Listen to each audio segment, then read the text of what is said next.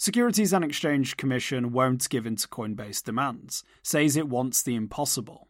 The Securities and Exchange Commission has replied to crypto exchange Coinbase's petition that demanded it outline and adopt new regulations on crypto and digital tokens. In its petition, initially submitted in July of last year, Coinbase argued that most of the tokens traded on its platform shouldn't be defined as securities. It also wants the Securities and Exchange Commission to define what tokens are classified as such. The Commission didn't immediately reply to the petition, instead, sending Coinbase a Wells notice urging it to comply with existing law on its various offerings and services, including its staking services and the Coinbase Earn program. Eventually, Coinbase sued the Commission, requesting that the Federal Appellate Court in Philadelphia issue a mandamus.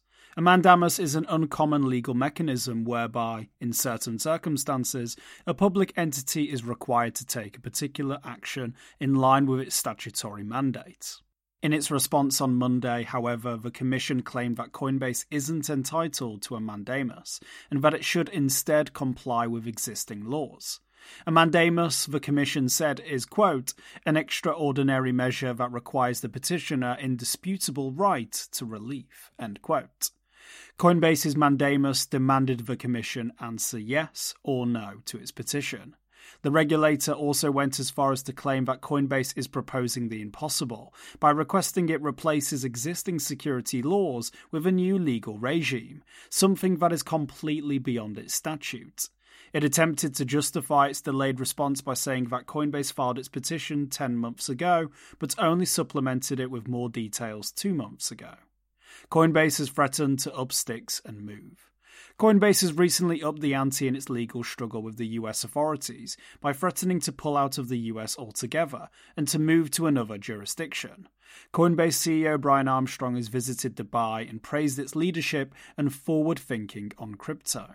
Armstrong did row back on this threat, however, saying, quote, We're always going to have a US presence, but the US is a little bit behind right now, end quote. The United Arab Emirates has recently been closely monitored by the Financial Action Task Force for money laundering activities.